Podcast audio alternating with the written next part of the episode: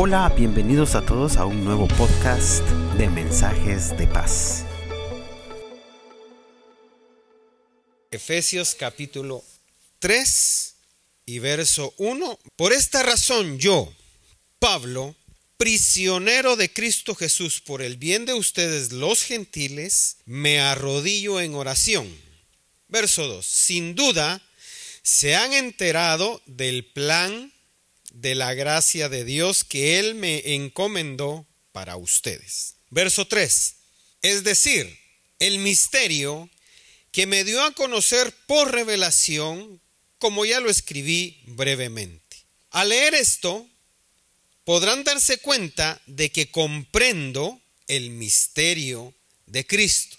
Verso 5. Ese misterio que en otras generaciones no se les dio a conocer a los seres humanos, ahora se les ha revelado por el Espíritu a los santos apóstoles y profetas de Dios. Verso 6. Es decir, que los gentiles son, junto con Israel, beneficiarios de la misma herencia, miembros de un mismo cuerpo y participantes igualmente de la promesa en Cristo Jesús mediante el Evangelio. Amén. Qué manera tan maravillosa del apóstol Pablo expresar cómo había recibido de parte de Dios por su gracia el privilegio tan grande de predicar a todas las naciones. A mí lo que me llamó la atención son dos cosas. Número uno, ese misterio que se le dio a él a conocer o por revelación de Dios por gracia de Dios, ese misterio, número uno, había estado oculto, que había estado escondido, otras traducciones dicen oculto, ese, ese misterio, que otras traducciones dicen ese secreto, desde tiempos eternos, según lo, lo leímos, ¿no? Desde, desde, desde siempre. Entonces, número uno, me llamó la atención esa, que había un misterio que Dios había mantenido oculto desde la eternidad y, lo otro que me llamó poderosamente la atención es que fue a la iglesia, según lo que él mismo dice en, en el verso 10, que a la iglesia se le dio esa delegación, por medio de la iglesia se dio a conocer, pero ¿a quién? Se le, da, se le tiene que dar a conocer a los poderes y a las autoridades en las regiones celestes. Eso fue lo que leímos en el verso 10, ¿no? Según, o sea, yo quiero repetir el verso 10 porque esas fueron de las dos cosas que me llamó la atención. Verso 10. El fin de todo esto es que la sabiduría de Dios, en toda su diversidad, se dé a conocer ahora por medio de la iglesia. ¿Por medio de quién? ¿Por medio de quién? ¿A quién? A las autoridades. ¿En dónde? En las regiones celestiales. Entonces, mire el rol tan importante de la iglesia. Número uno, dar a conocer el misterio que Dios mantuvo oculto. Y número dos, que eso se tenía que dar, o esa sabiduría de Dios se fue dada a, delegada a la iglesia para darla a conocer a potestades en los ambientes celestiales. Ahora, entendemos entonces el rol tan importante nuestro, pero no solo el rol, no solo la, no solo la capacidad, sino que al mismo tiempo que hay entidades espirituales en las regiones celestes que tienen que saber acerca de la sabiduría de Dios. Está diciendo que la iglesia tiene esa responsabilidad de dar a conocer la multiforme sabiduría de Dios a las entidades espirituales. O sea, hay entidades espirituales que no se ven, que están en las regiones, según el texto de Efesios, en las regiones celestiales, que necesitan saber, oír o conocer la sabiduría de Dios. Ahora, ¿cuál es el fin de que esas entidades espirituales en las regiones celestes tengan el conocimiento y sepan de la multiforme sabiduría de Dios. Tiene que haber una razón. Como que las entidades espirituales celestiales o que están en las legiones celestes tienen que saber, tienen que conocer de la sabiduría de Dios y del misterio que Dios había ocultado por siempre. Pero ¿cuál es la razón por la cual esas entidades lo, tienen, lo tenían que saber, lo tenían que conocer, lo tenían que entender? Tiene que haber una razón. ¿Cuántos dicen amén? ¿Cuántos tienen, o sea, cuántos están conmigo de que las entidades esas en las regiones espirituales tienen que saber de la multiforme sabiduría de Dios? ¿Sí? Pero que a su vez fue a nosotros, la iglesia del Señor, la que se le delegó, delegó el mandato de hacérselos saber. E, está, está interesante lo que el apóstol Pablo en la carta a los Efesios escribió. A ver, pongámoslo de otra manera. Yo lo diría así, amados hermanos, iglesia del Señor Jesucristo, tenemos una misión. Dios mantuvo oculto un misterio desde la eternidad.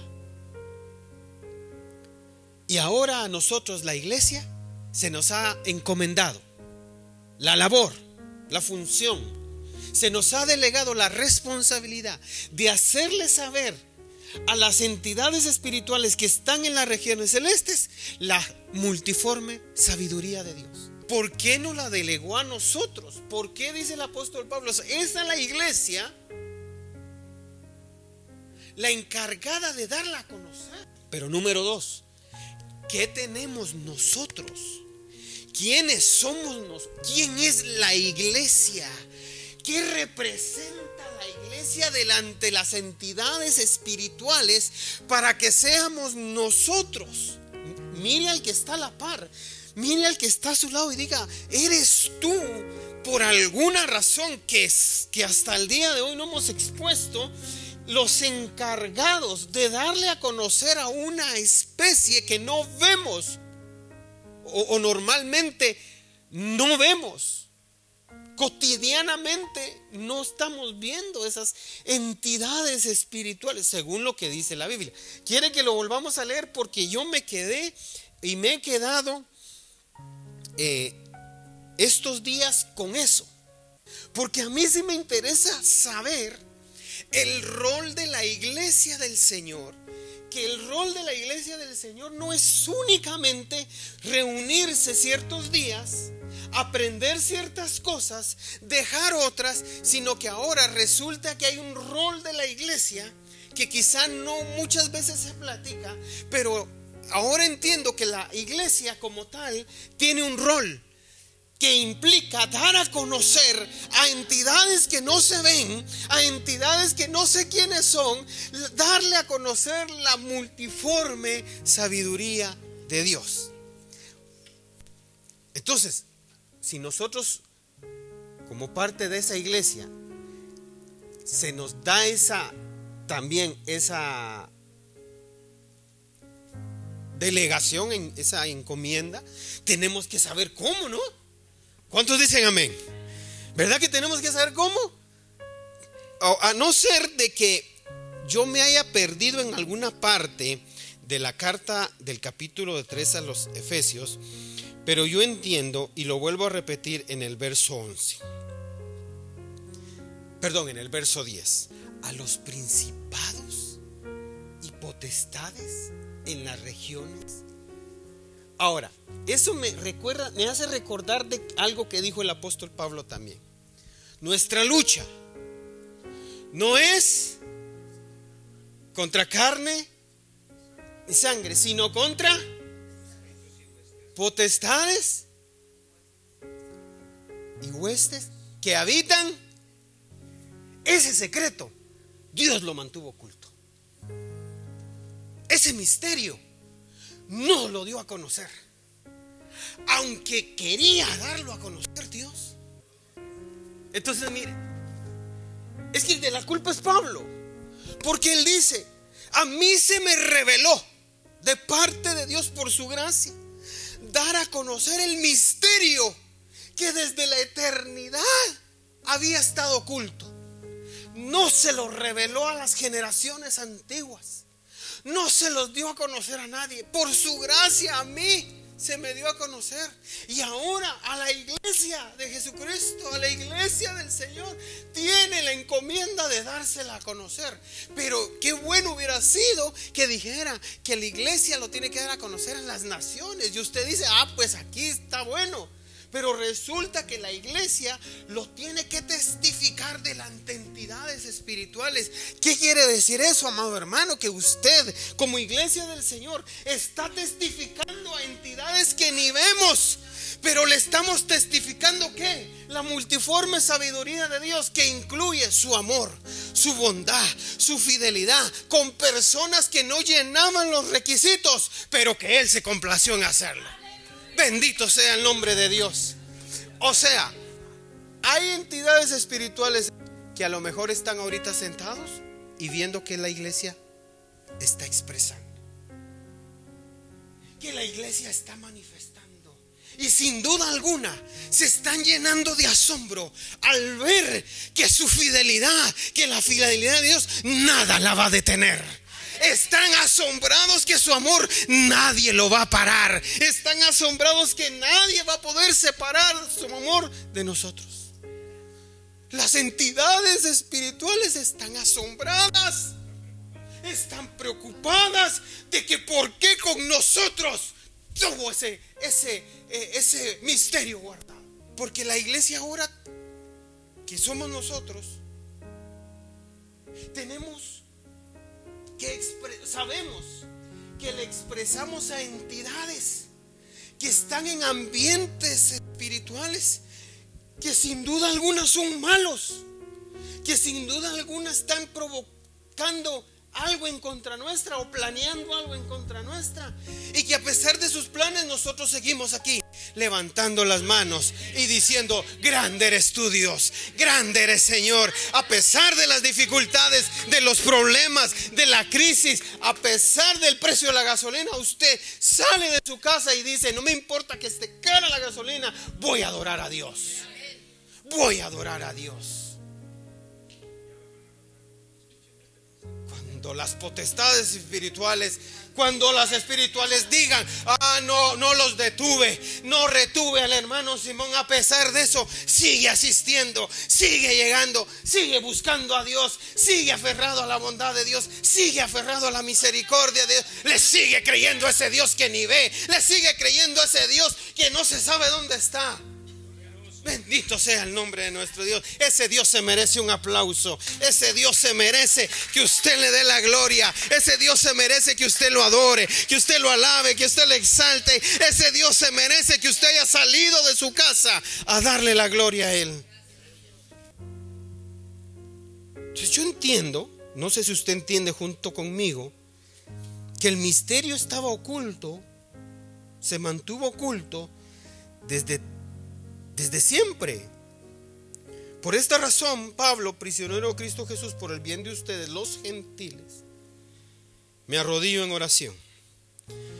Sin duda se han enterado del plan de Dios, del plan de la gracia de Dios que Él me encomendó para ustedes. Es decir, el misterio que me dio a conocer por revelación, como ya lo escribí brevemente.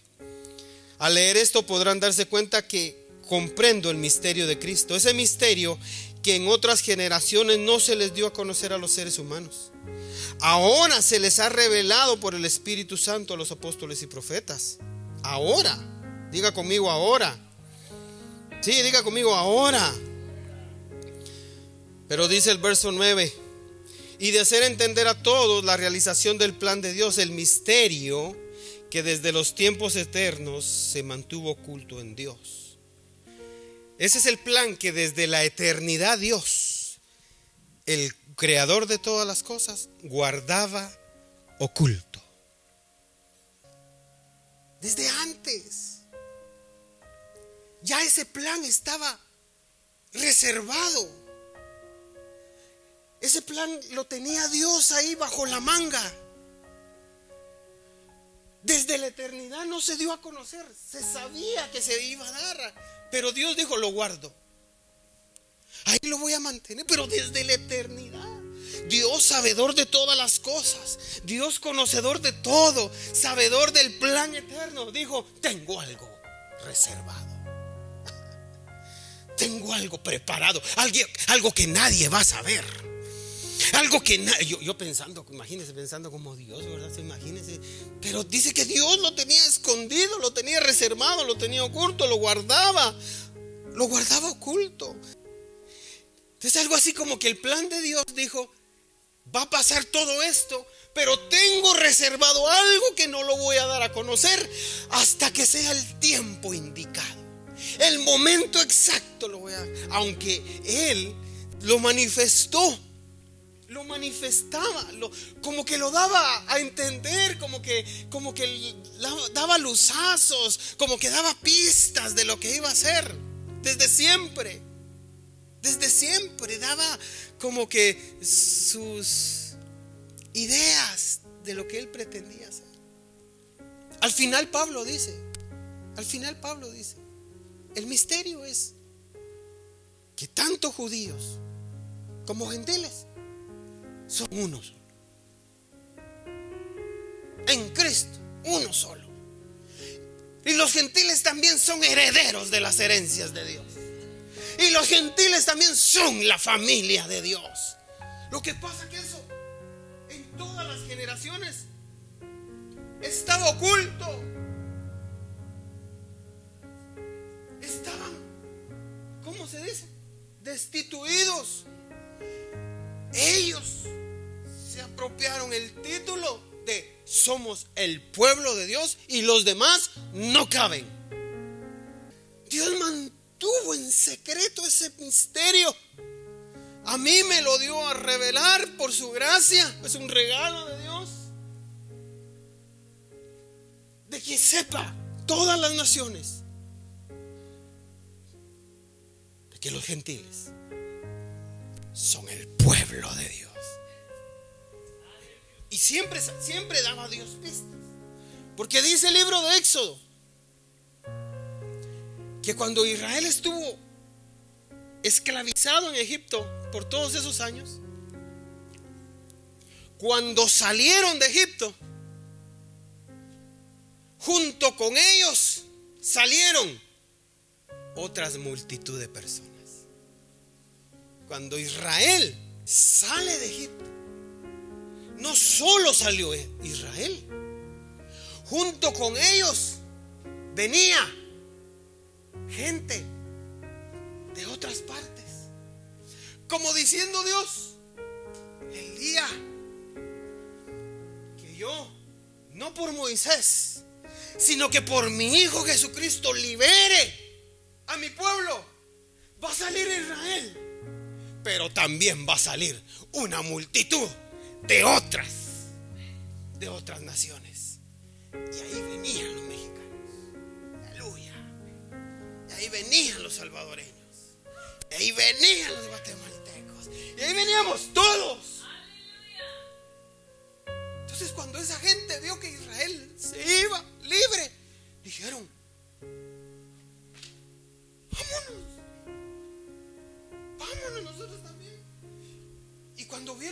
otros estaban pidiendo oro, pidamos también. Pidamos también. Y vieron que les estaban dando ropa. Y también a nosotros. ¿Usted había leído eso? Lo leemos. Venga a leerlo.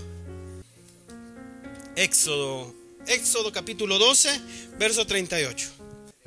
De toda clase de gentes. Salieron con ellos multitud de toda clase de gentes. Como que como Dios diciendo, mm, les voy a dar una pista de lo que va a pasar. Va a llegar un día que no va a ser Moisés. Llegará un día que no va a ser un libertador como, como, como Moisés. Llegará el día que será mi hijo. Ah. Llegará el día que Moisés no va a levantar una serpiente de bronce. No, no, no, no. Mi hijo mismo será levantado y el que lo vea se sanará de toda enfermedad.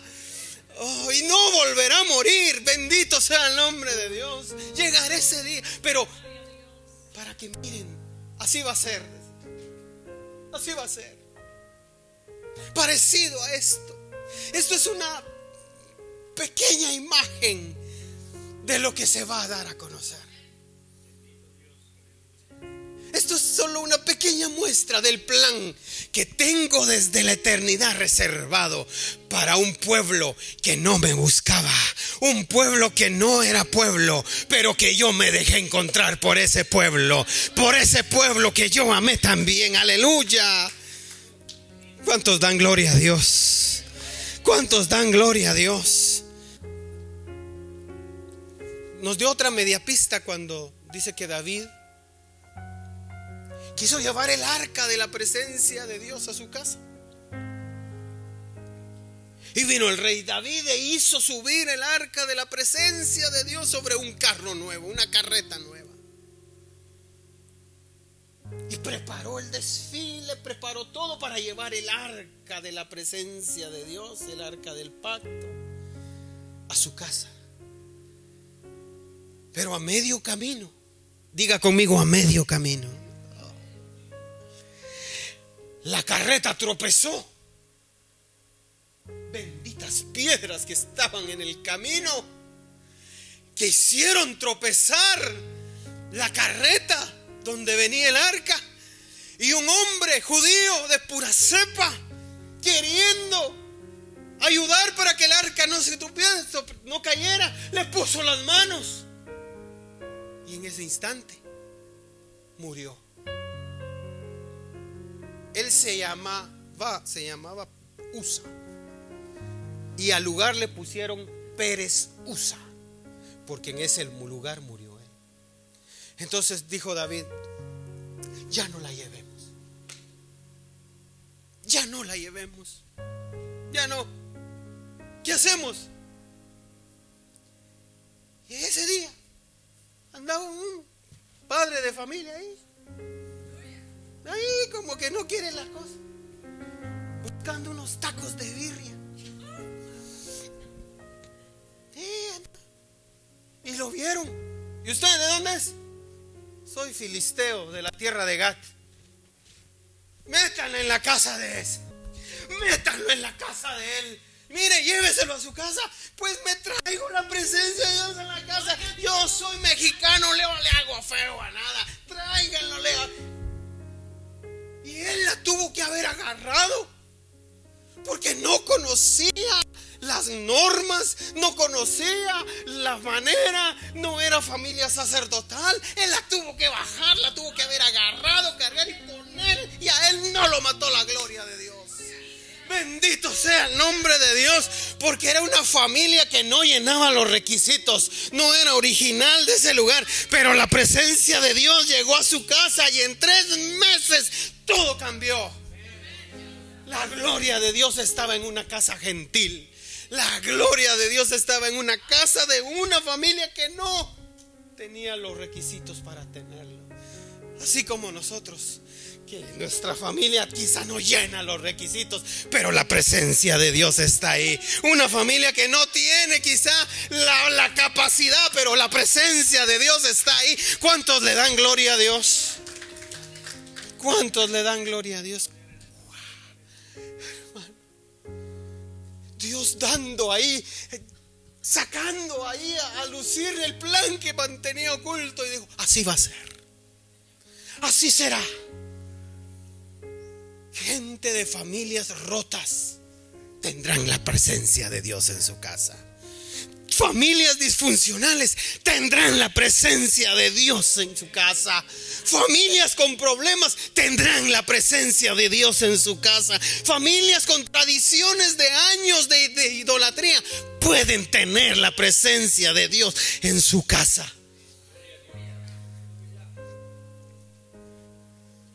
Uh. Y decía Dios, así será. Pero ese misterio, ese misterio, lo mantendré oculto. El hijo, el hijo lo sabía. Por supuesto, el hijo lo sabía. Nuestro Señor Jesucristo lo, lo sabía. Porque de él se escribe cuando dice, tanto amó Porque tanto amó Dios al mundo, al mundo, al cosmos, que mandó a su Hijo unigénito. Pero Jesús guardó el misterio. Jesús lo dio a conocer. ¿No, ¿No se recuerda pues que aquella mujer que tenía a su hija poseída por un demonio le dijo, por favor, sánala? Y él le dijo, el pan es para los hijos. No para los perrillos. Y por dentro Jesús por dentro Jesús, tú vas a formar parte de esto. Desatalo, desatalo, mujer. No te quedes ahí, mujer. No te quedes, no, no te, no te resignes, mujer. Sácalo, sácalo porque para ti es. Sácalo porque para ti es. Lo tenés que comprender. Lo tenés que comprender. Vas a ser de las personas que le van a dar a conocer a las entidades espirituales la multiforme sabiduría de Dios. No te quedes así, mujer. Y ella viene y dice, sí, pero aún de las migajas los perrillos comen. Ahí las potestades temblaron. Ahí las potestades dijeron, no se puede así. Entendió, entendió, entendió. Entonces dijo Jesús, entendiste el misterio. Entendiste el secreto. Te revelaron el secreto, mujer. Que se haga como has dicho. Que se haga como has creído. Y en ese mismo instante, la hija fue liberada. Y, Jesús sigue caminando y voltea a ver. Entendiste el misterio, mujer. Entendiste el misterio. Todas esas cosas son las que testifican en los ambientes espirituales a esas entidades para que sepan que usted y yo aunque no llenábamos los requisitos, aunque no teníamos el linaje, pero nosotros estábamos reservados en Dios desde la eternidad. Entonces ahora esas entidades espirituales malas nos hacen la lucha, nos hacen la guerra. Eso dijo Pablo, capítulo 6, ¿no? Vuestra lucha no es carne y sangre, no es sangre y carne. No, no, no. Pónganse la armadura porque hay que pelear. Pero es con potestades que están en los ambientes espirituales y están diciendo, usted no puede. Están diciendo, no vas a lograr. Están influenciando para que usted baje los brazos y yo bajemos los brazos. Para que nos decepcionemos. Para que renunciemos. Para que volvamos atrás, ejerciendo, ejerciendo, ejerciendo, ejerciendo. Pero cuando usted viene y dice, tengo la misma herencia que Dios hizo revelar por generaciones y están, están escritas en su palabra. Por lo tanto, por lo tanto,